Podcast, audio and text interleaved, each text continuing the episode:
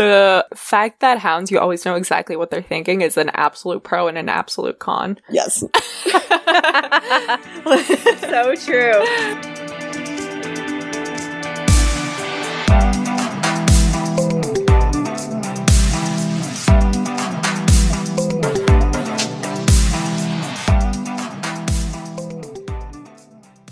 Hello, everyone. This is the With a Dog podcast, a podcast for the modern dog parent. I'm your host, Carly, and I interview veterinarians, trainers, products, and some really awesome fellow pet parents about how you can get the most out of life with a dog. This week, I speak with Charlotte and Ashley, who are two fellow Foxhound dog moms, but also two former guests of the podcast. So the links to Charlotte's and Ashley's previous episodes are in the show notes. I am going to try to keep this intro short because we wanted to talk so much about our hounds, which came as a surprise to no one. So it's a very long episode, and I totally understand if you need to separate this episode into two days. In all honesty, it was kind of a chaotic recording because we're all friends and we know each other's dogs well. So we were just talking over each other. So if you really want to make this episode even more fun, you know, feel free to take a drink every time we interrupt each other. Um, a couple quick disclaimers about this episode. We do discuss how some of the hound breed names and history is very racially charged. And also, although we did do our research before this episode, many of our statements about hound dog behavior is based on our personal experience with hounds. So if your hound or your dog displays behaviors that are different to those we mention, that makes total sense because at the end of the day, each dog is an individual and it is always a balance between nature and nurture. This is a great episode if you have a hound dog or are more curious about the hound breeds. We mainly talk about foxhounds and Treeing walkers, but since one of my dogs, Albus, is a coonhound, we do mention other large breed hounds. Unfortunately, we weren't able to talk about the history of all different hounds and some of the smaller hounds like beagles and bassets, but much of our information about behavior is applicable to hound dogs on a whole. Some of the episode highlights we talk about how our dogs are genetically related. Um, I promise this episode is not sponsored by Embark, though it could be if anyone from Embark is listening. Um, but we do, we kind of go off on how much we love the Embark uh, DNA tests at first. But then we break down the history of foxhounds and how it's intertwined with American history. Then we touch on how their energy level isn't as high as you would expect from a working breed, how hounds are very adaptable to new situations and overall very tolerant and independent, which makes them great family dogs. And then we also discuss their sometimes stubborn nature and the hardships of training for recall. And then near the end, we discuss why traditional training doesn't work very well for hounds and how training them passively, especially with vocal commands and through modeling behavior from other dogs, works very well. And then, of course, we round it out with our reasons on why we love life with a dog really hope you guys enjoy this episode. It was just a really fun dog mom chat between Charlotte, Ashley, and I. Uh, even though we mentioned multiple times about how hounds are complicated, I speak for all the hound parents I know when I say that they are some of the best breeds and much, much easier, kinder, and relaxed than many of the other bre- dog breeds out there. All that being said, let's get into it with Charlotte and Ashley. I feel like I'm fairly prepared. Like, I don't know if I will have children anytime soon, but I'm just saying, I feel like Lupin and the stress that he puts me through and trying to like wrangle him into outfits and harnesses and telling him that he can't go to the toy store. like, I just like, this is like, I'm like, I'm a parent. I'm a parent. He Literally. throws his little temper tantrums. Especially hounds. Hounds are like a whole nother breed. Like, they are literal perma toddlers, like in a way yes. that other dogs are not. Like all dogs are toddlers, but hounds are special toddlers. Exactly. Okay. Perfect. This is that why was, we're here. That was a good transition. That was a great transition, Charlotte. To, but you're welcome. Let's talk about hounds. Yay. Okay.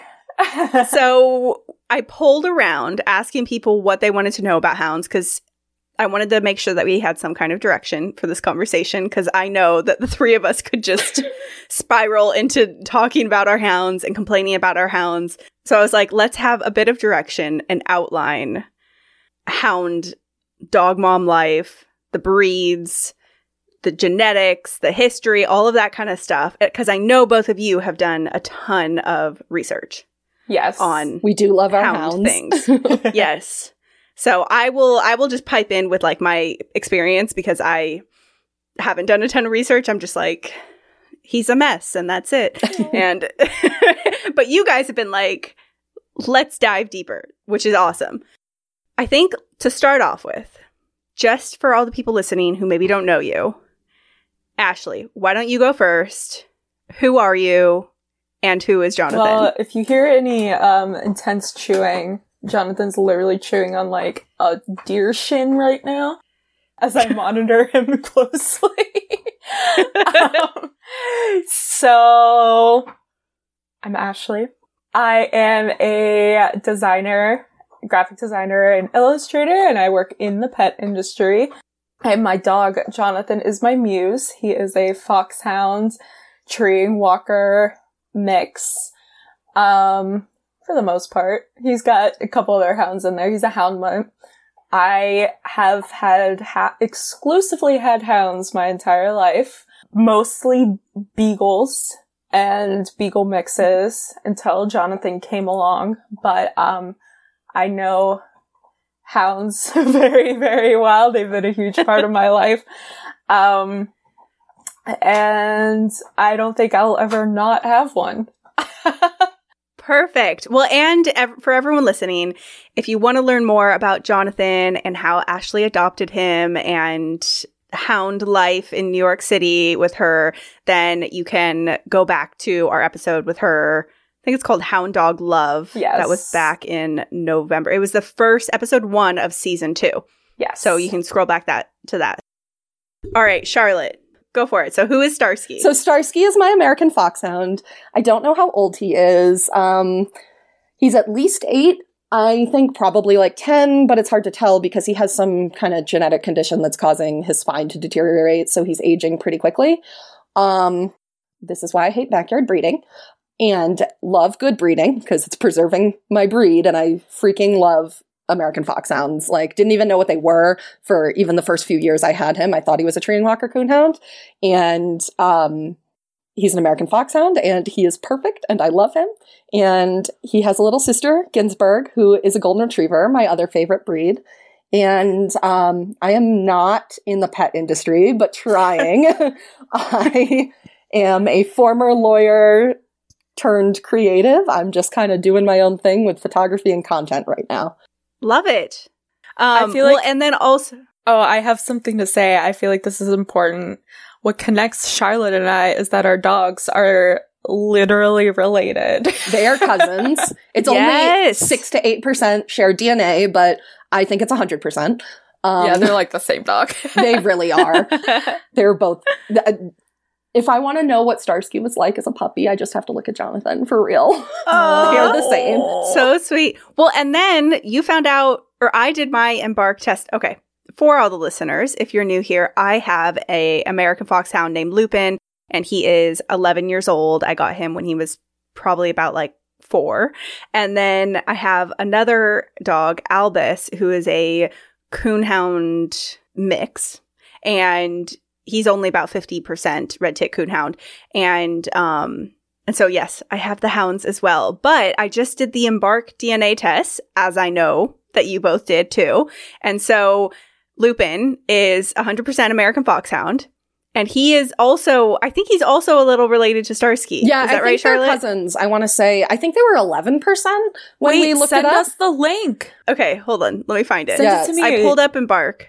I I think I checked. Um, I sent Carly. I think I sent you screenshots. I checked Jonathan's because Ashley and I share literally everything. So I just have Jonathan's link on hand. I literally have Charlotte's like logins to things that we've never met in person. like very important things.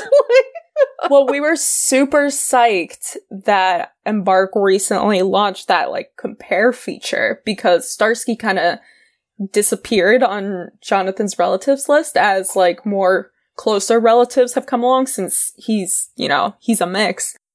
And we were like, oh man, like where did Starsky go? So now that we ha- have like this compare feature, we were so psyched that we were able to look it up again.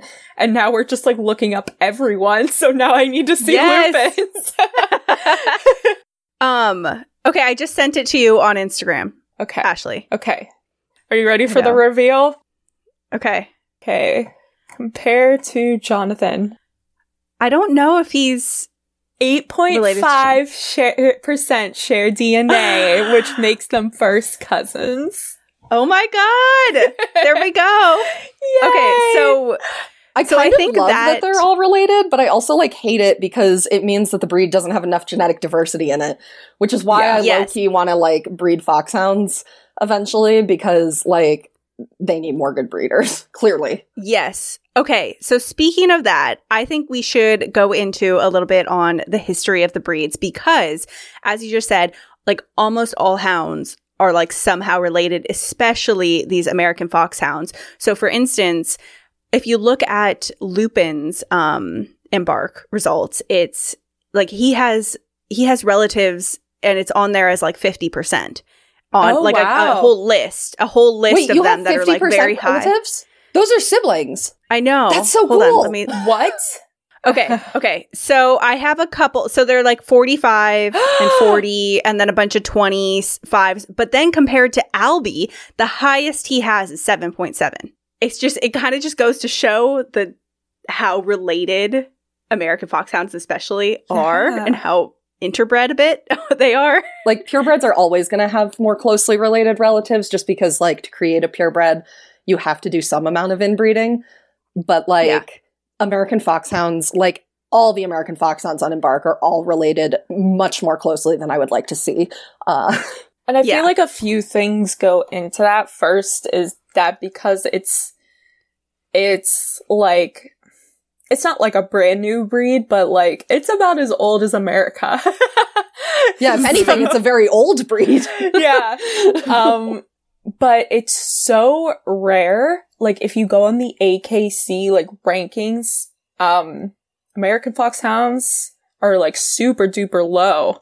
You can't um, even find any information about them. It's oh, yeah, and like the and then English foxhounds are even lower. They're like like the like the bottom of the list on like, you know, popular breeds, which I feel like would also kind of indicate, you know, how common the breed is. So, like, yeah, yeah, with them being like so far at the bottom, it's just so crazy. And so the fact that, you know, thanks to Instagram, we're able to like find all the American foxhounds in the world, in exactly. the country. And it's so cool. Yes. But, well, and thanks to Embark, of with, course, yeah, you know, doing embark, doing this I... DNA test for us to be like, oh wow, all of our hound dogs are actually related. Like I tell everyone, really cool. I tell everyone, get an embark test, and then like, like, am I pushy? No, I'm not pushy. I just love embark, and I think it gives you so much data and information about your dog that like we're really lucky to have. Um, you know, this day and age kind of sucks for a lot of reasons, but embark is not one of them.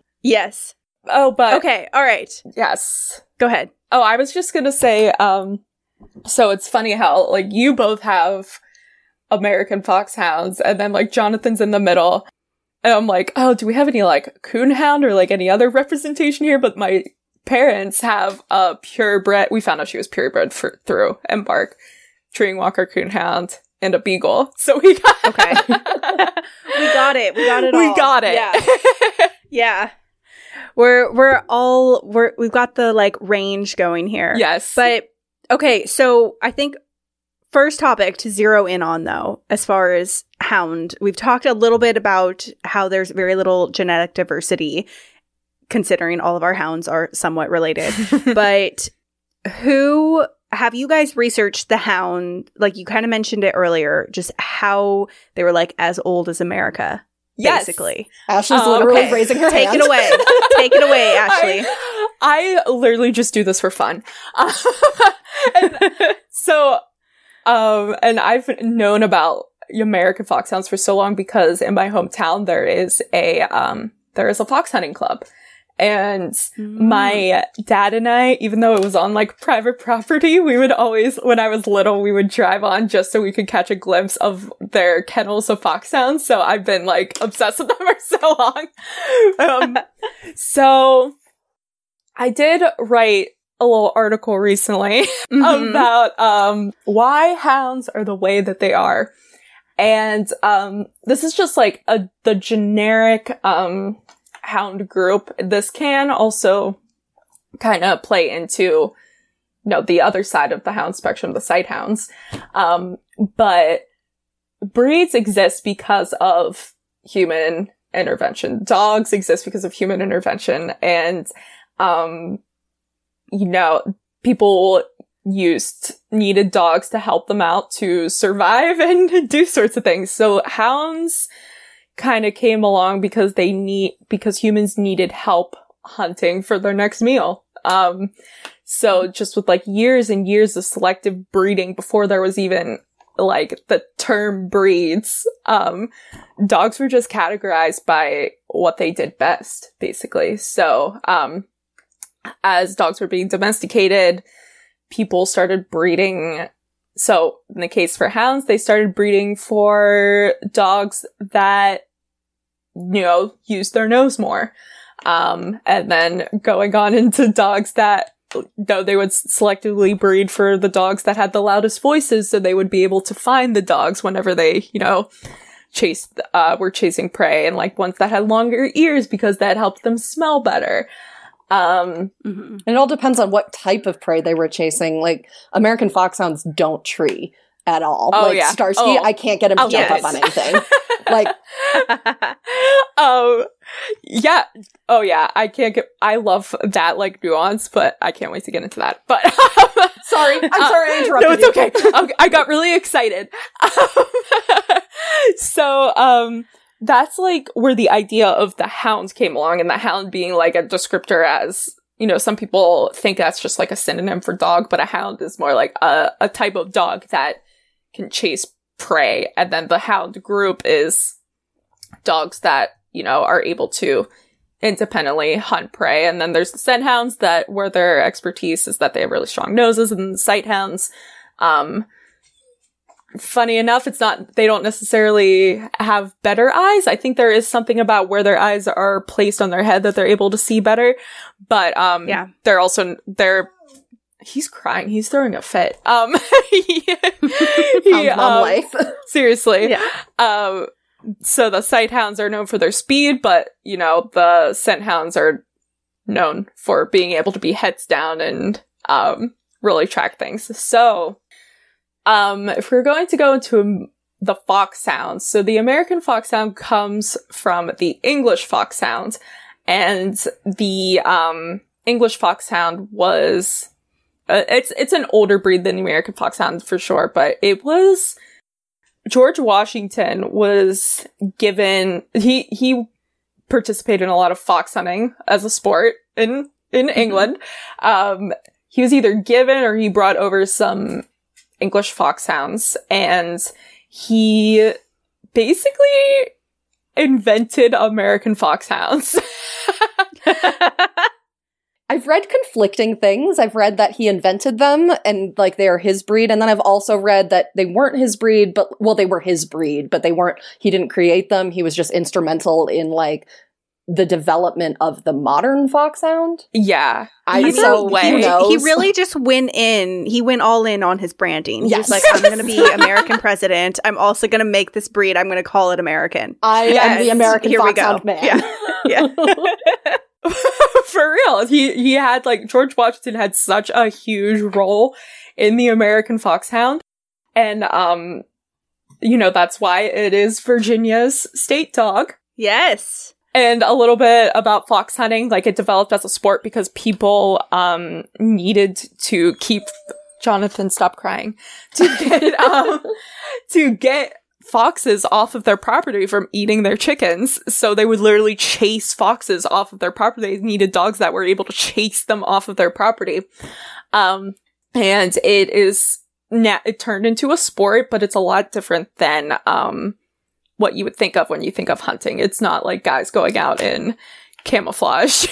yeah. yes. It is it's so important to differentiate like between the hunting because most hound owners are rescue hound owners um, yes. and they hate hunters but with with good reason um, for the type of hunters they're thinking of but they don't know about this traditional fox hunting which is not it, it's not a problem it's actually single-handedly keeping the american foxhound alive it really is. And I learned a fun fact today while I was t- uh, brushing up on my research. Um, so fox hunting is like originated in England, of course. Um, and they're both still, you know, pretty niche sports, both still in England and in America. But the main, there is like one main differentiator between the two is that English fox hunting, they do tend to actually hunt the fox, but American fox hunting, it is solely the chase. They do not kill the fox. They literally just.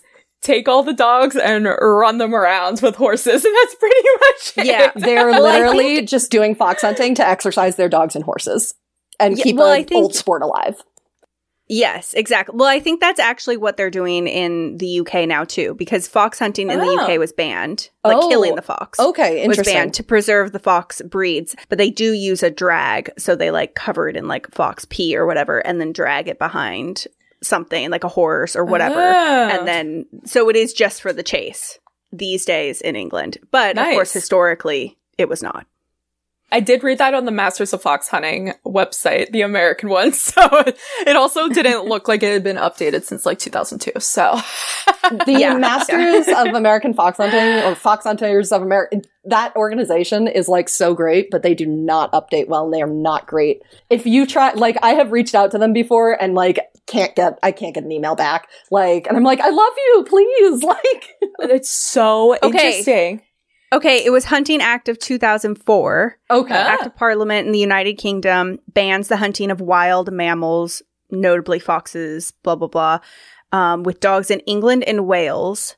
Does not cover the use of dogs in the process of flushing out unidentified wild mammals, nor does mm. it affect drag hunting, where hounds are trained to follow an official scent. Okay. So, so yeah, so it is now illegal. Nice! The, Yay! Okay. Yeah, that's so 2004. we love the foxes. So, we yes, love the foxes. So but we and we um, love the sport of fox hunting because it's literally just a way to like these people just like want to go exercise their hundreds of dogs that they have. They're literally amazing owners. Yes. Like they're just exercising their dogs and traditionally and giving them exactly what foxhounds are literally bred for. So these dogs are like very fulfilled biologically, which yeah. is so important. Well, and it's very different than, as you said, Charlotte, or sorry, as you said, Ashley, is it's very different than traditional or hunting as we know it today of the going out, someone, you know, shoots a, bird and then the lab goes and fetches it and there you go, lab retriever. You know, the, the fox hunting, it was like a huge pack sport where they had all of these dogs and they were really treated traditionally as livestock, which is actually why I was hard to or I had a hard time of getting pet insurance for Lupin yeah. in the UK because yeah because of that is that they were traditionally a working dog that was under conditions that were not the normal dog on the couch conditions you know they were all in a barn 50 of them and so they were in more like quote unquote dangerous situations between the horses and the you know just going around the landscape and maybe not watched over Oh, interesting. It, so it was just so interesting because as a breed, they just blanket statement said, no, we're not covering it. And I'm like, this dog is in a matching bandana to his collar, to his leash, and comes to work with me every day. Trust me, he is not working. Well, that, that's also like- such an antiquated view of hounds. Like, as like rescue and social media has become like more of a big thing, hounds, I mean, they are used that way, but the one I don't know what I'm trying to say. Like well, the, I feel like this is a a good segue to like coonhounds because coonhounds um are so different from foxhounds in the way that they are used more for what we consider traditional hunting. Yes. Okay, so this is where things get a little I I still have to like figure it out because the treeing walker coonhound literally did come from foxhounds. Um, mm-hmm.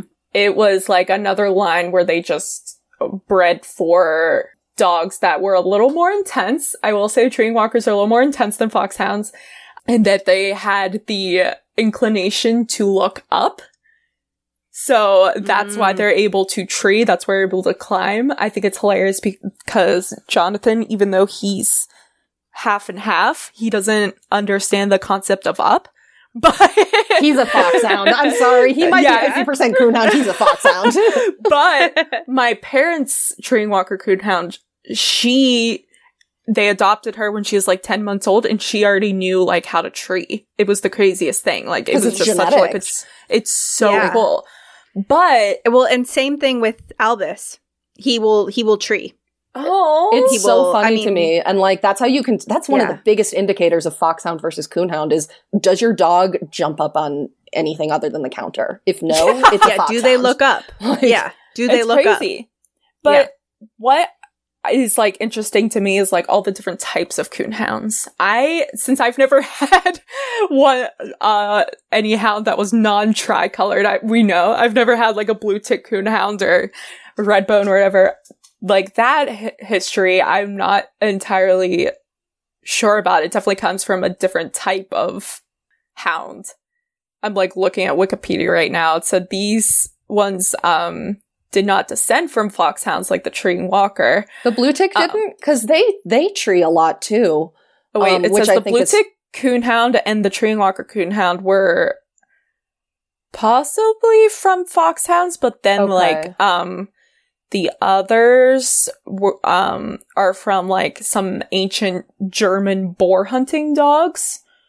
Oh. So it's oh. really interesting because like you know what like black and tan coonhounds and treeing walker like they can be like completely different but they're also so similar and it's just it all comes down to like where they were descended from are you guys hamilton fans of course. Well i know ashley is yeah. yeah.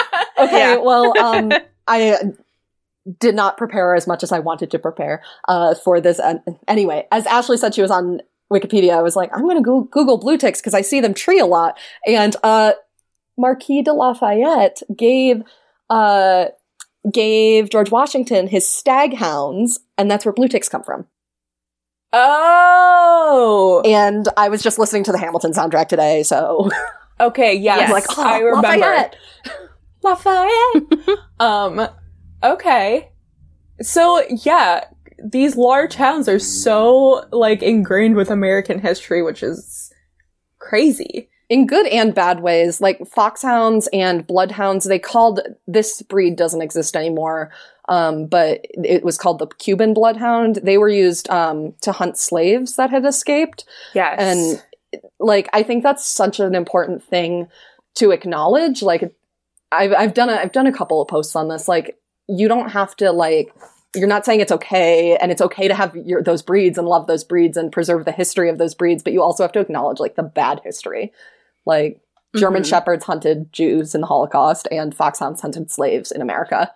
Um, and so yeah. it's intertwined with yeah. like all of American history. Well, I mean, look at the name. Right. Yeah. Hmm. Yeah. Like it just, I, it's just terrible, you know, that it is a racially charged word and that it's attached to a breed. And I think they need to change but yeah, it, honestly. Just, yeah, I think, I think it would be wise to change. Um, yeah, I agree. Just, yeah, just because it is still well known and like as a derogatory word. And yeah, it's just just the name. So it's like you can you can almost insinuate from that. You could be like, all right, from the south, they chase exactly. down runaway slaves and and so I do think that that as you said Charlotte that was a really good point to bring up is we need to look in when we're looking into the history of this we can't just be like oh, foxhounds were George Washington's campaign mascot. and, you know, we, you know, we also have to identify like the name behind red tick, um, coonhound, blue tick coonhound, you know, all of that. Absolutely. Just the I, American English coonhound. Even back when I thought Starsky was a treeing walker coonhound, if anyone asked me his breed on the street, I would call him a foxhound because I didn't want to, I don't know if someone's going to be offended by that. And it's not my place to say whether or not you are offended by that. So, like, I'm just going to mm-hmm. avoid that situation and call him a foxhound. And then it turned out he was a foxhound. Yeah. Um, yeah. yeah, I, I usually default to foxhound as well. Um, yeah. and if people are, if someone like happens to know like what treeing walker is, like I'll, I won't say treeing walker coonhound. I'll say treeing yeah, say the full hound. name. Yeah. Mm-hmm. Or yeah. like a walker, ha- walker hound.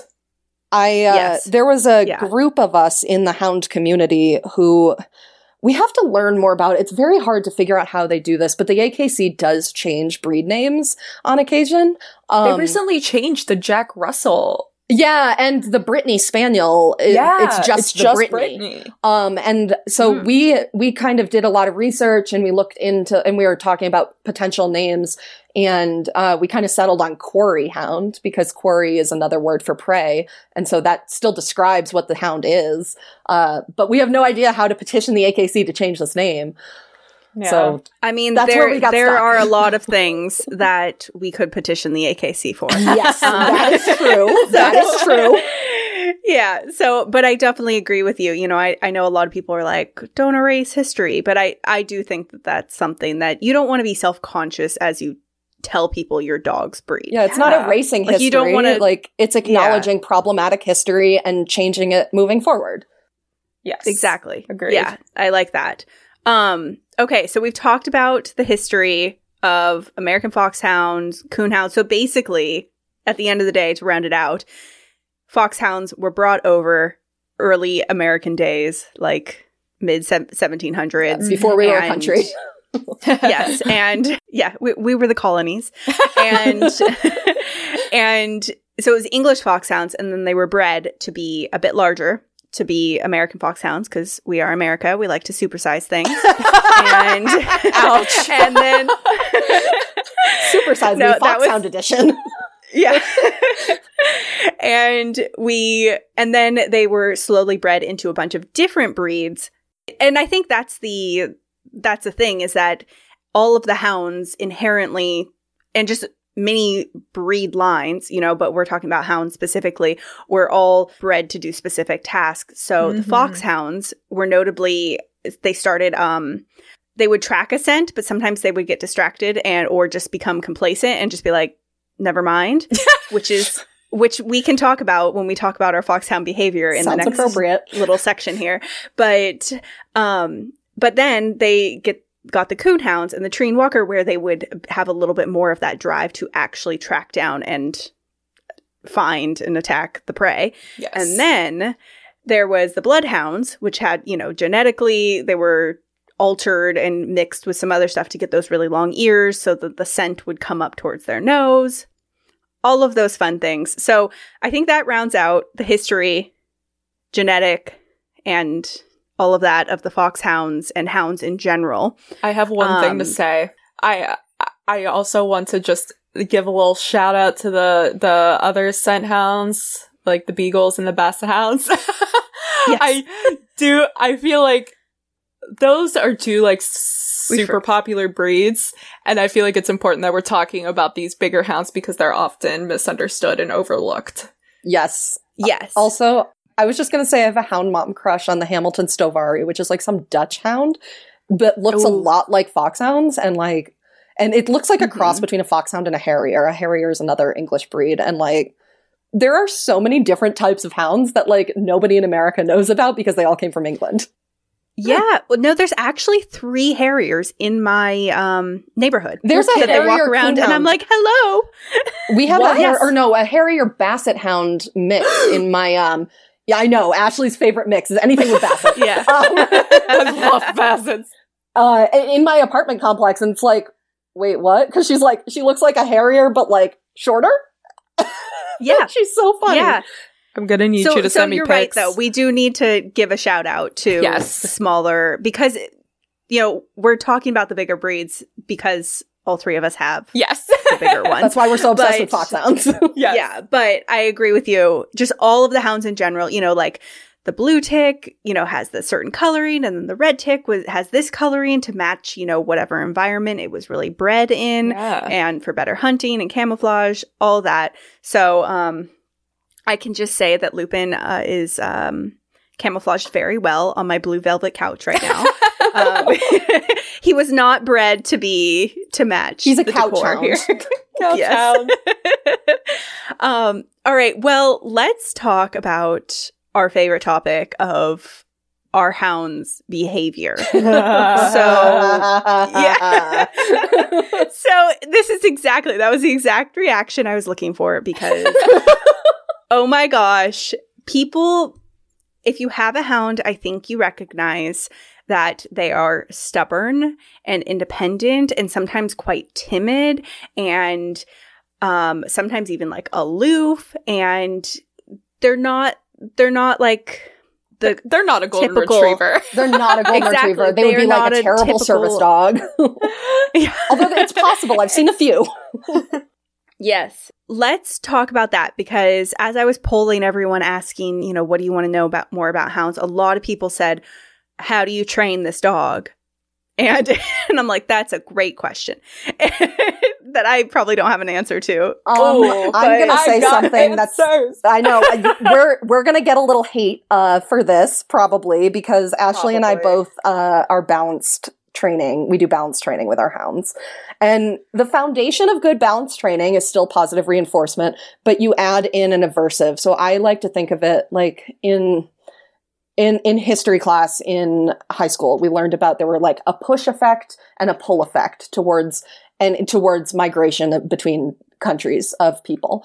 And um, the push effect was pushing you away from your native country and the pull effect was pulling you towards it towards your new country. And that's really how i think of it with hounds. Like I'm probably 95% positive reinforcement. I have like, mm-hmm. I use a ton of treats because they're super food motivated. Most hounds, not all. Um, my hound is very food motivated. So I use the treats to kind of pull him towards the behavior I want. But then, mm-hmm. especially mm-hmm. for recall, I use an e-collar on a low level. So I can't even really feel it. Like, and it just vibrates or stims Starsky when I want him to come, and that pushes him towards the desired behavior, which I really only use that for recall. So it's like pushes him towards coming to me. It's um, basically yeah. like a, um, our trainer, um, helped us with it and she called it a tap on the shoulder. It's yes. like, Mm-hmm. It snaps them out of it because they get so fixated on a smell. Once their if- nose is on, their ears are off. I have said that for yes. years. Yes. Completely useless smell. Like you will not be able to snap them out of it. So it's the tap on the shoulder, like, hey, snap out of it. You got to come over here with me. Um, yeah. Yeah, and so yeah, no, I completely agree. And and many breeds get that. Many breeds get that fixation. You know, whether it's like a herding mm-hmm. breed who is just like fixated on you know a specific thing, or or maybe bully breed who has maybe really high prey drive, like really fixated on something. Like all breeds are going to have that, but I agree with hounds. It usually comes into play when they are further away from you and you can't grab them or just like be like, hey, come here. You can't physically tap them on the shoulder. Usually they are across the field and you're like, come on. And they just, they like, are like, no. Well, that's the thing about going this way. Like, that's the scent. Hounds don't yeah. give a fuck about humans. They were literally, yes. they were literally bred to go hunt away from their human because the human couldn't get to it for whatever reason. So they were bred to work independently and figure things out independently of us. So they don't care about us. And it's just, I mean, I don't think you have to use balance training with a hound, but I think a lot of hounds succeed with it in ways that other breeds mm-hmm. don't necessarily need that little extra push. And yeah. balance just being, yeah. yeah, like mostly just the e-collar. I mean, we, this is, uh, yeah, I'll get hate for this. We do use a prong collar because our pulling is so used to be. It's a lot better now, and we can walk with like a regular harness. But um, the pulling because he would put his head down and just keep going. Like I mm-hmm. could not walk him. He's so strong. He's so like uh, you know, solid. Yeah. Like I wasn't able to control him and keep him safe, keep him from running into a a road, but um, eating. Well, things. especially since you're in a very busy city, exactly. Too. when yeah. I lived in Brooklyn, it would take us 45 minutes to an hour just to get around the block because Starsky knew people would throw chicken wings away, and he became obsessive about searching for them.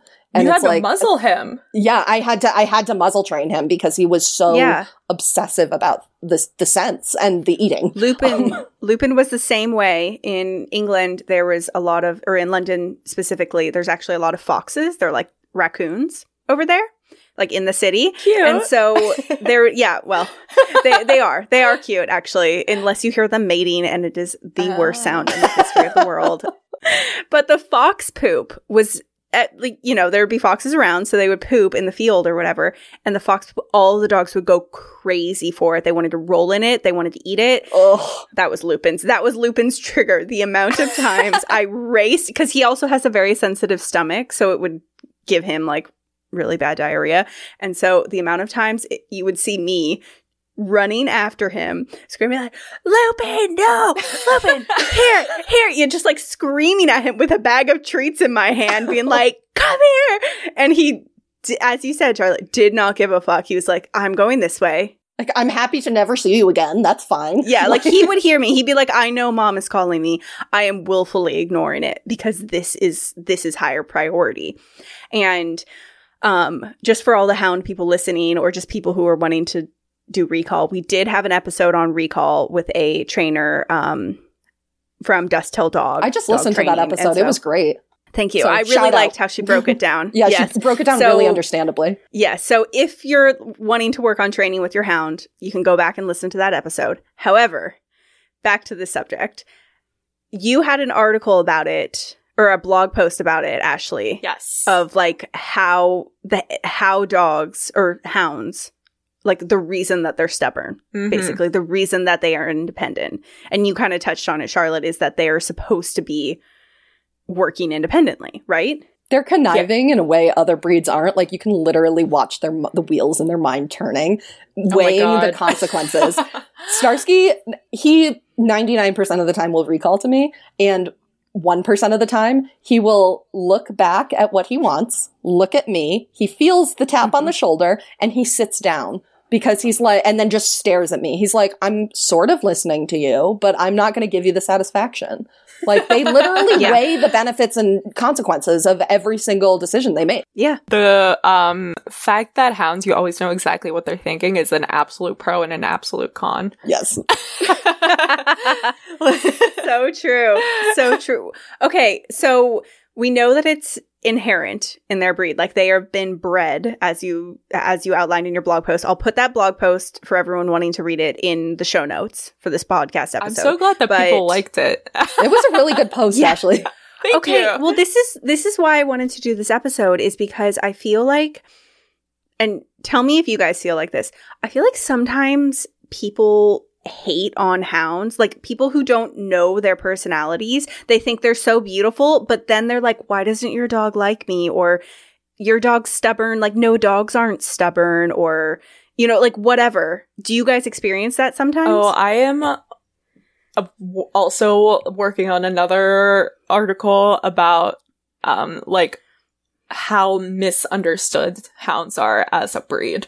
Um They the definitely are. assumptions that I get on the street, it like it breaks my heart. I have people I had like um a guy come up to me once when I was walking Jonathan. He just looks at me and goes, "That dog doesn't belong here. Should be upstate hunting," and then walked away. And Good it lord. like I think about it constantly. I hate that. I think American foxhounds are one of the best city dogs. There's so many smells and sights for them, and they don't. They are couch potatoes. I know, and Yeah. like before I could even like defend myself, I wanted to be like, yeah, he used to be a hunter, and then he got abandoned in the woods because he sucks at it. Um, and like how often people are like, the like again, people come up to me and they'll be like, oh, how's that one in the apartment? How loud's that one? I'm like, he doesn't make a single noise. He's American so foxhounds are very quiet. Like they're known as quiet hounds. Like like yes i understand you know i've had beagles beagles are definitely vocal as well and i understand where the stereotype comes from but like it is just absolutely not the case with every one of them and i think that's why it's so hard i mean especially in new york where a lot of our rescues um transport a lot of dogs from the south because we you know we have more people to adopt them like jonathan. Mhm. but so many people don't adopt them for that reason because they think that they're going to be bad apartment dogs because they need to be they think they need to be outside running around in a yard hunting all day long and that they're going to be barking all day long. It's just not really always the case. It's just like a dog by dog basis and it's absolutely manageable if you're able to put in the work And a lot of people Yes. are not willing to put in that work. I've only lived in apartments with my foxhound, and he's literally one of the best apartment dogs I could have hoped for. Completely agree, Charlotte. I've only ever lived until this past year, only ever lived in apartments with Lupin. And he is an 80 pound, like American foxhound. Does not make a peep until recently. He's gotten older, and when he wants attention, he's decided that barking is fun, a fun pastime to That's get. so funny. Starsky, like he'll Um, talk, he's- but he doesn't definitely- go crazy or anything. Like it's not Exactly, anything and it's not- disturbing anyone else. It's not a bad bark. Like people think it's really cute, and I was just oh like, my "All right, god, whatever." my, I have I've had neighbors who intentionally made Starsky like get oh my riled gosh, up. yes, people do that too. like They'll because walk they by and have they'll such be like, beautiful house. "Oh, woo, woo." They're trying to get him to howl. I'm like, he doesn't howl. Yeah. Sorry. I'm like, this is Yeah. terrible training, but I understand wanting to hear it. Yes. Yeah. You want the yeah, Lupin has never bayed. He's only ever barked yeah. or whined or like whistle or you know, so he's talkative, but it's it's, always it's the not an apartment Yeah. issue. Yeah. Yes. That's And what so he's doing that- right now. Look at him. Oh, I'm getting the hound Oh, paw. That's another behavioral thing. Starsky just ripped Oh my, my leg off my stool. Um, We we call Lupin's when he throws his paw, we call it his pimp paw. he's just like he's just like serve me, guys. Starsky's like, more Give attention, me more attention, attention." please. Like, and just smacks Yes. me. Yes, It's it's, a a, smack. thing. It's like a full on punch. yes. I don't know the the reason behind that. Sorry, guys. I I don't either. I don't either. I I mean, it's quite definitely figured that part out. training because, like, it's really annoying, but I want it to stop, so I just, like, give in so he learns that it works. Yeah. But, like, it's definitely also a hound thing because so many hound people talk about it. Yes. Yes. But I want to finish up really quickly, just like round out the behavior. Um, because I want this to be a good episode for people to listen to if they're thinking about getting a hound or Oh, adopting one or This something is my as well. this is my niche. This is what like I set out to do with This is Jonathan's literally Instagram. actually. yes. So so I think if we let's just round out the profile of like what to expect out of a hound behavior wise. You know, we've said they're pretty like stubborn and independent. I think what I mean when independent, it's not only the whole recall thing of like I've found like this is what I want to do and I'm going to go do it, but I think even for me around the house, like Albus is more often than not like he he loves to be like with us like he will be like sitting on my lap but there will be times that he's just like i'm gonna go do my own thing yeah. and lupin is like that too like he'll just be like oh you're too busy like you know he, they're not giving me attention like oh cool like i'm gonna go sit in the other room and it's and it's fine That's literally what Starsky And- just did. He was like, "Oh, you're not petting me anymore. Okay, bye." yeah, exactly. And so that's what I mean by the whole independent thing, which I think is why oftentimes they are good um like family dogs Yeah. too. and they'll You know, like, I tolerate think- a lot. Like hounds are very Yes. tolerant. I find. Yeah. Yes. Very tolerant and in the shelter we had we would get transfers up from uh Texas or like southern states and so we would get a decent amount of hounds in and the hounds were always they would just always be fairly similar in that they they were just a bit more on the timid like not like scared shaking in the corner or anything. They weren't like a chihuahua. They're sensitive. but yes, They have a lot of sen- They're a feelings. bit. they have so many feelings. Lupin is staring at me right now. His feelings is that he needs dinner, but um, but yeah, it just I felt like it was really interesting because very tolerant. They'll, they're kind of willing to do their own thing and um not necessarily like instigate independent play. I mean, I think some hounds do that, but they're yeah, they're just willing to kind of like do their own thing, tolerant. And I like that they are they have that certain amount of like timidity or shyness to them because they aren't the type that are literally bouncing off the walls like you would see more in a um you know cattle dog or Yeah. kelpie or something like Or that my they are a bit retriever. more chill And I think that's Yeah. what people expect them to be because they're like, you know, working. People expect them to be bouncing off the walls, but you know, working dogs need a job, but that doesn't mean working dogs are all insane. Like they just need an outlet for their minds in a way Yeah. like non-working breeds don't. mental stimulation, and Jonathan's Yeah, really exactly. great at like playing on his own. It's Yeah. like it's like an only child, like like having to Yeah. entertain himself, but he's really good at it. He's really good at like, you know, he like picks out toys that he wants to work on for the day and like so cute. It's so sweet, but like yeah, they like that's how he does his own thing, you know, like he's able to entertain himself really well. Mm-hmm. Except right now. Yeah. exactly. And I don't feel like their energy level, like if you look online about the breed of American Fox Hounds or really any hound dog, besides like Bassets, most of them are like high energy and, you know, needs a ton of exercise and stuff like that. I, that has not been my experience with Lupin Mine at either. all. Like, I yeah, he needs, yes. he needs exercise. Yeah, like every And dog. So like, yeah, like any dog, but definitely not to the extent that I was expecting for a large breed, athletic bodied. I. I- yeah. oh, sorry, for, Ashley. For oh, that's okay. Jonathan, yeah, definitely like agree with you guys. Um, you know, it's always like foxhounds have so much energy, blah blah blah. He, I could literally walk him around the block and he's out, like he's exhausted. But Yeah. my parents have a purebred treeing walker coonhound. It might be because she's so young, but she is she's crazy. She like she has to go on a Mm. hike every single day. But I really do think a huge part of that is her age. Um, She's also used to How it. old is she? um, she's one. She's Okay. like not like turned She's still one. a puppy, and and she's Yeah, used so to I going think- on a hike every day too. Exactly. I think Yes. um if, you know, it were me that would have adopted her, I feel like she would have been able to adapt, but I think it's because she's used, you know, my parents live like in the middle of the woods and they take advantage of that. They take her on hikes every single day to, you know, go tree for fun. Mhm. And you know, I, I think that I think hounds are pretty adaptable, so I think that's just a big part of her age and probably how she was raised as a puppy. They are so adaptable. I often say that I- hounds have two speeds. Like they're either on or they're off. Like they are high Yeah. energy when they're on, but they don't have to be on the same way like other dogs do. And I've never had a hound puppy, so I really can't speak to this, but Starsky came with an off switch.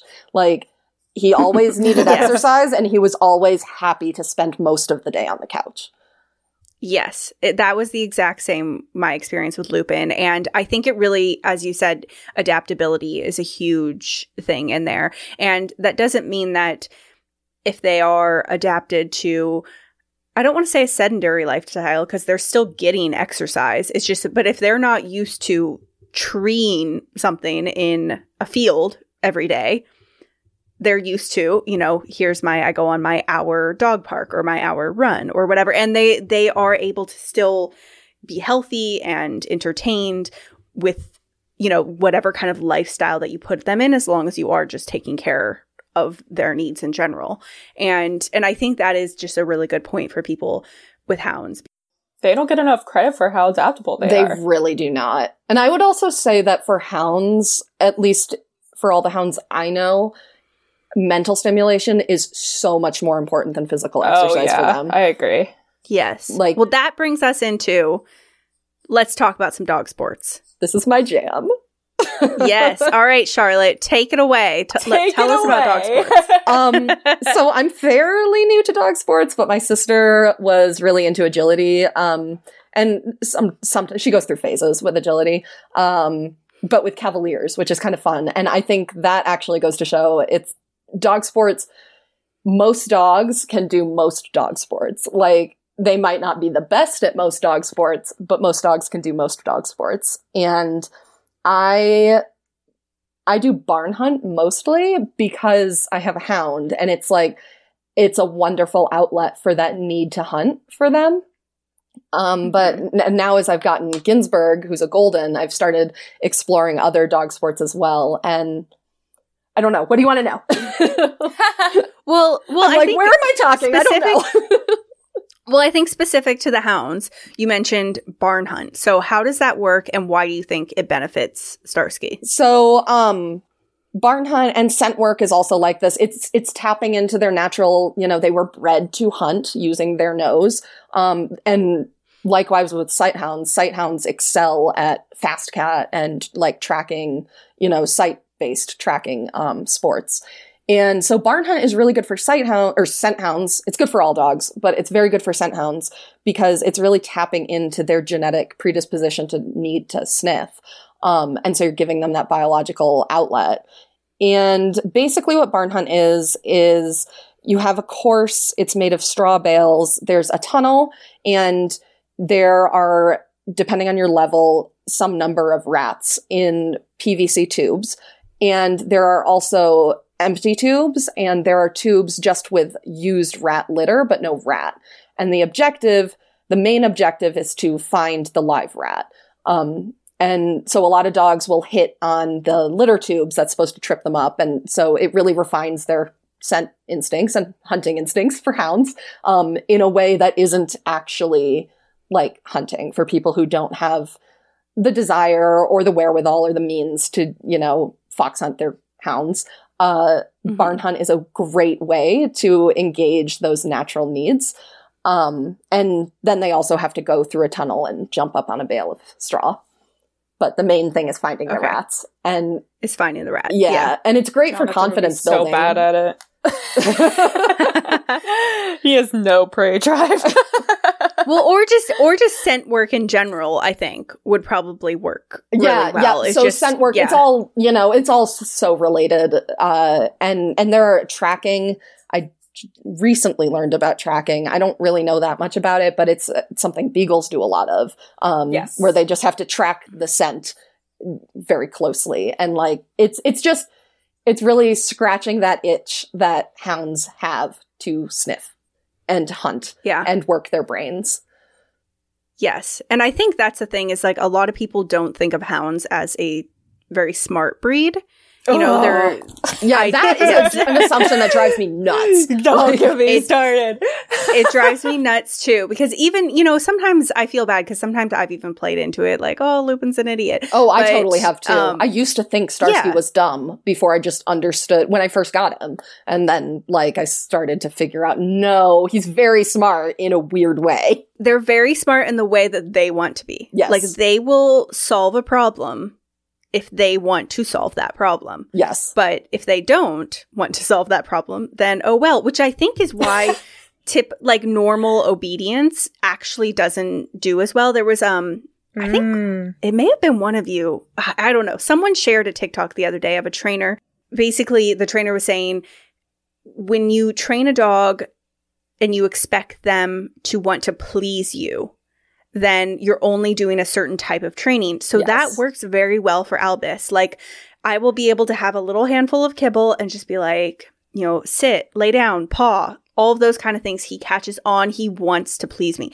Lupin, it took me years to teach him to sit. One, literally, I know that sounds that sounds so stupid, and that's why people think that the hounds are stupid sometimes. Right, but they just don't want to, they're not going to do anything they don't want to do. You have to exactly find a way to train them that makes them think it was their idea to yes. do it in the first place. Starsky loves yes. training and Starsky is excellent at training. He picks up on behaviors so fast, but he's not doing it to please me. He's doing it because he knows I have kibbles. Like, mm-hmm. yes. and that's something, yeah, yeah I, I actually, I, I loved that TikTok because she was pointing out that a lot of the famous dog trainers that you see, Instagram famous oh, dog I shared trainers. that one. Oh yeah, I think we both okay, did. Okay. We all did. Yeah, um, yeah. we all uh, shared it. Yeah. It was. She was saying, you know, they all use border collies or like other herding Aussies because they really are connected. Those breeds are bred They're to handler, be connected. Like handler focused. Yeah, and yes. and if you frustrate a border collie hard enough, it's just going to start offering different behaviors and then just click on the one you like. And yes, it's not yeah. that that's like any easier or harder training. It's just very different from how you train hounds. And like, I guess it is harder because that, that trainer was saying it's harder and we need to start using harder breeds because now there's this assumption people are making that like, why isn't my dog doing anything? I'm doing this wrong. And it's like, no, you have a hound, not a border collie, and you're watching border collie training videos. Yes. That's, uh, that, this is something that I really like try to stress to people. Um, if you need help with, I mean, I think everyone should work with a trainer if possible, but I think it's so important to get a trainer that has hound experience. Yes. Because I've had some people be like, yeah, I worked with a trainer and they literally told me that my, my hound was untrainable. But then like, mm-hmm. our trainer, I went out of my way to make sure like ours had hound experience.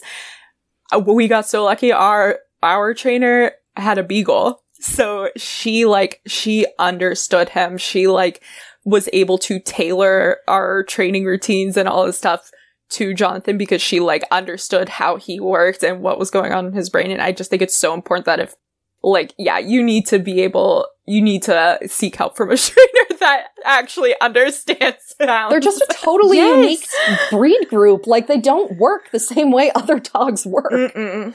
Exactly. And I think that's why so many people oftentimes will struggle or there's that whole stereotype that oh they should just be outside hunting because they think that they can't they can do, do, both behaviors that are needed in like city life or mm-hmm. whatever. And it's like they can, they just, you need to train them in a different way than you would a herding breed or a sight hound or whatever. And, and so I think, I think that's, I'm really happy that we touched on this because I think that's something that, um, a lot of people need to realize. Like, for instance, Albie, as I said, he's a mix and his behavior is a little bit more, um, he has some hound aspects, but it's more like his physically, he looks hound, whereas behavior it's a bit more like herding kind of like he wants to please you. He will offer different behaviors until he gets the right one when we're training. And Lupin, I had to do some really passive training with him. It wasn't like commands or cues, which I think is is really interesting because I think the hounds catch on to that in my mm-hmm. experience a little bit more do. than yeah. That's, yeah, because they're like, "Oh, the, I adapt to this. I get used to this. I think modeling works really well for hounds. Um, like modeling the first of all, they are very handsy. Like they will use their hands, um, or their, their little hands. Um, uh, like I, I do the buttons, uh, the that everyone's seen by now, the talking yes. dog buttons. Um, and Starsky picked up on those so fast. And I did the same sort of like passive training. Like he just, I wasn't even trying, like he wasn't timid. I didn't need to get him used to anything really. Um, he just, he, he definitely is attuned to me in a different way than other dogs, but he picks up on my language a lot. Um, and so he knows a lot of words. And then with the buttons, I was pressing them with my foot and he just figured out that he could press them with his foot. Like I didn't have to oh. train him to do it or anything. They definitely watch and observe and learn by watching in like yes. Ginsburg has been completely different training the buttons. She does not learn by watching, at least not watching me. And it it's very interesting to me. And I have heard that with other hounds too. Like they definitely learn from other dogs and I think we're getting somewhere. I literally, I literally just had an epiphany. We are getting somewhere. I, okay. In, uh, as I said before, Lupin was not ever vocal. Like his whole life. I mean, he oh was, no. he was talkative inside. I when I was in London and I would take him to work and there were other puppies there that were learning still and they would bark in the office. Lupin started barking in the office. and he never, he never would. Like he was not a bear in the morning he would kind of be like woo, woo, or something like that but like a really light little we call it his little whistles and yeah now i'm thinking about it he literally learned to bark for attention at work he never did it before and that's when it started oh god oh my god yes it was modeling other people other dogs behaviors well, that's why jonathan only barks at daycare oh that makes sense oh, well i wonder yes. because they're they're pack dogs right so they're genetically predisposed to learn how to hunt from those other dogs oh, in the oh pack. Oh my god, yes. we just we just solved something. Guys. yeah. okay, no, I'm so happy. So so just to cover as far as the behavior, we've talked about what behaviors they exhibit and we've just talked a lot about training and exercising them. So the adaptability, they will adapt to different situations they do better with passive training and modeling behavior, as you guys just said. And I think there is something to what you were saying about the buttons. Lupin catches on to my verbal, not even commands, but just like, we'll be on a walk. Maybe he's off leash. I'll be like, no, this way, bud. And, and he, ca- I would say that enough that he would catch on that we're going to that other direction. That's how and, I taught Starsky and, directions. I just said G exactly. and paw when I was turning that way and now he knows them. Like, Yes, exactly. I just said things enough times, which is why I think Lupin would do so well with the buttons as well, because he knows so many words. Don't you have them? And so there's the. I have them. I haven't started them. They're literally. you said this to me two weeks ago. The, put them. Put them out. Li- I've had them since like November. Oh my like, god, Carly, just, put them out. I know. I know. Okay. Anyway, so so the buttons so they can do the verbal. It's funny, they can pick up on the passive verbals, but as soon as you call say come, oh, forget it. I don't know what that means. Yes. They look at you and are like, F you. Yeah, literally. This is the way we're going. yes. Yeah. Yeah. Um, okay. So I think we have covered so many different things. Wow. God, I love hounds so much. They're such great Same. dogs. They are such great dogs. I'm so happy that we've created this episode, but also just like this connection through Instagram with other hound Oh, dogs. hound moms are a cult. Like, I swear, hound moms are a cult. We Like, really are. it- Once you go hound, people- you can't go back. Yeah, yeah, it's so true. And hound people like get so excited to meet other hound people. Like, I don't know, do Yes. border collie people feel that way? Like, oh my god, you have another border collie, and we're like, I oh my so. god, you have a foxhound. Yeah, I think other I think everyone like collates together to talk about like the different breeds because at the dog park it's always like the Aussie people will be like standing together and talking about The their dog the and popular The kids. Frenchies in New York. yes. yes, exactly. So I think yeah, they're probably all like that, but I think it's true. Once you get used to the hound behavior, I I don't know. It would be very hard to get some different breeds. Like I know you've gotten the golden retriever, Charlotte, but for me, I think another breed that I would be interested in would be a greyhound. But I think they're I very similar. I I love fox I'm just enthusiastic Yeah. about like a lot of breeds, especially the ones I've had growing up. And but then now I've gotten Starsky and I'm like, well, I'm never going back. Like I will always have hounds. I, you know, I will have other breeds thrown in there, but like I feel like hounds are going to be my backbone now. I agree with that. I agree. Two final questions to round out this. I'm going to have you guys plug your info, but this is the last question first. This uh, this podcast is called P- With a Dog podcast. It's all about life with a dog. So, I want each of you to answer why do you choose life with a dog? Or what about life with a dog is so great? Why do I love dogs and hounds? I just like them being around. Like, I don't know. It's more than the companionship. Starsky is like my partner in a way that none of my other dogs have been. And you can probably hear Ginsburg going crazy right now. um, he's, he's just my partner and he's always there for me. He's been there through some really bad shit for me. And I don't know, something about just like having, having my guy. Like, it's, it's not, it's not quite like having just any old dog. And Yeah. it- there's something special. It's not human, but there's something special there. Um, I don't know. Does that answer the question? I love that. No, that's great. It's this there's no yeah, there's no specific answer for this. It's just like life with the dog. yeah, it's just Why do we do I it? literally what do we love about it? I can't it? imagine Yeah, not doing great. it. It's like huge sacrifices, and I also like. I've said this a couple times on Instagram now. Like, I am just really leaning into like the dog sports, especially because working with my dogs together, like as a team and a partnership, is really like it just brings me so much joy, and like it just makes you like I'm just connecting on like a different level, and I don't know. That's why I Mhm. love dogs Yes. and hounds. Perfect. All right, Ashley, you're up. Ugh, this is hard. Um, I You literally have a brand about how much you love Literally, Jonathan. I think you can answer this. Yeah. I but I don't understand myself. I'm like, why am I the way that I am? This is a therapy session. all of a Yeah. No, Why now do you love your dog so much? I love my dog so much. like- I know.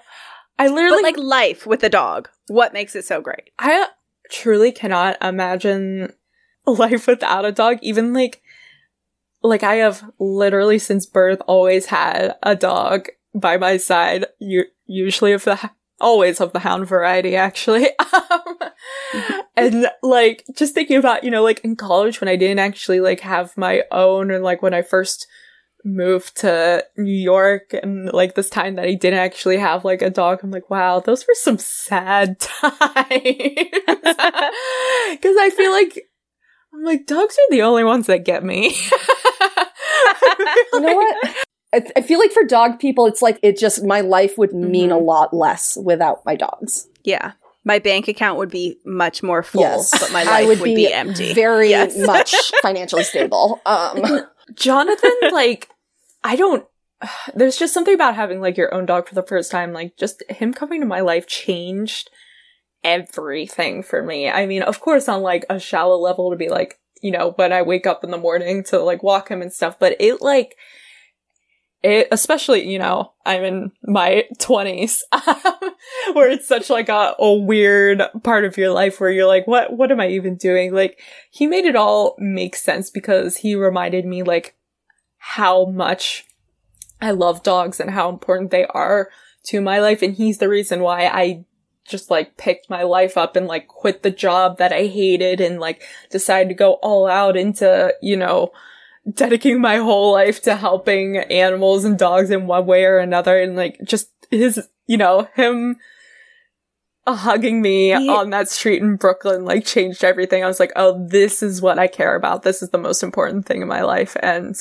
um, you know, if you need That's me, amazing. Yeah, if you need me, I, I'll, I'm probably doing something with dogs at any given yes. moment, whether it be drawing dogs or, you know, trying to sell pet insurance. he he really put things into perspective for me. That's amazing. I think those are great answers. Thank you guys for connecting with me today about all thing hounds. I I know we can uh we could talk even more, oh but between the different time we love our zones hounds. and everything we're all in, probably should call it a night. Well, but Jonathan has a photo shoot tomorrow morning, so we gotta get. oh, you gotta get bed. to bed early. He needs his beauty rest. I was gonna say my does. dogs. Yeah, they are screaming at me to go pee. um. all right, guys. Well, I am gonna call it a night then. So for everyone to follow each of you on Instagram or whatever, plug your info. I'll go first. Uh, follow at jonathan's journal on Instagram. Um, and there is also a website. I mean, everything is connected through Instagram, so you'll be able to find it one way or another. And I do a lot of illustration and writing, advocating for hound dogs and responsible pet ownership and that sort of thing, um, in my own little way. So I hope you enjoy. yeah. All right. So everyone go follow Ashley. Seriously, now, Charlotte. follow Ashley. Her doodles are like they bring oh, so much light to my amazing. life. Um, yes. I am Charlotte with dogs. Uh, and I also have a website, uh, charlottewithdogs.com, and I'm trying to get a little more into blogging.